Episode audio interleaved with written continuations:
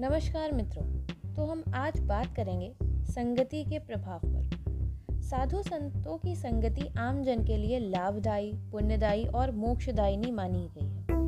ब्रह्मा, विष्णु और महेश की तरह सृजन, पोषण एवं कल्याण के अधिष्ठाता साधु संत ही होते हैं। समाज और राष्ट्र में संस्कार का सृजन, शुभ विचारों से व्यक्तित्व का उत्थान करना, वैचारिक पोषण और दिव्य कर्मों से जन जन के कल्याण का काम साधुओं द्वारा होता है। जब मानव का जीवन कामना और वासना के वशीभूत होकर पतित हो जाता है, तब साधु संतों के उपदेश मानव के अंतर मन में ज्ञान की ज्योति जलाकर और अंताकरण के अंधियारे को मिटाकर उसे भटकने से बचाते हैं।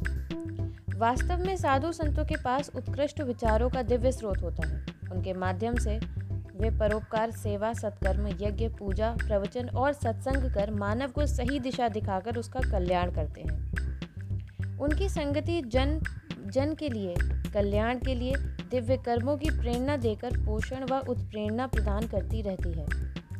साधु संतों के प्रभाव से मानव में दिव्य कर्म करने की आदत बन जाती है और निवृष्ट कर्म से व्यक्तित्व मुक्ति पाता है। साधु संत पारस पत्थर की तरह अपनी संगति का लाभ देते हैं। जैसे कुरूप और मूल्यहीन लोहा पारस पत्थर की संगति से मूल्यवान स्वर्ण बन जाता है।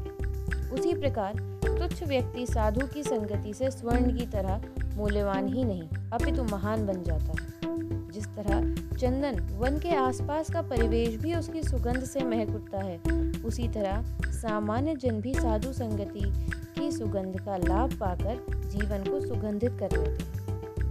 देवऋषि नारद की संगति से, रत्नाकर डाकू और भगवान बुद्ध की संगति से अंगुली माल जैसे डाकू संत बन गए। कहा भी गया है कि संगत से गुण होते संगत से गुड़जात बास फास मिश्री सब एक भाव विकात अच्छी और बुरी संगति का प्रभाव उनके अनुसार पड़ता ही है।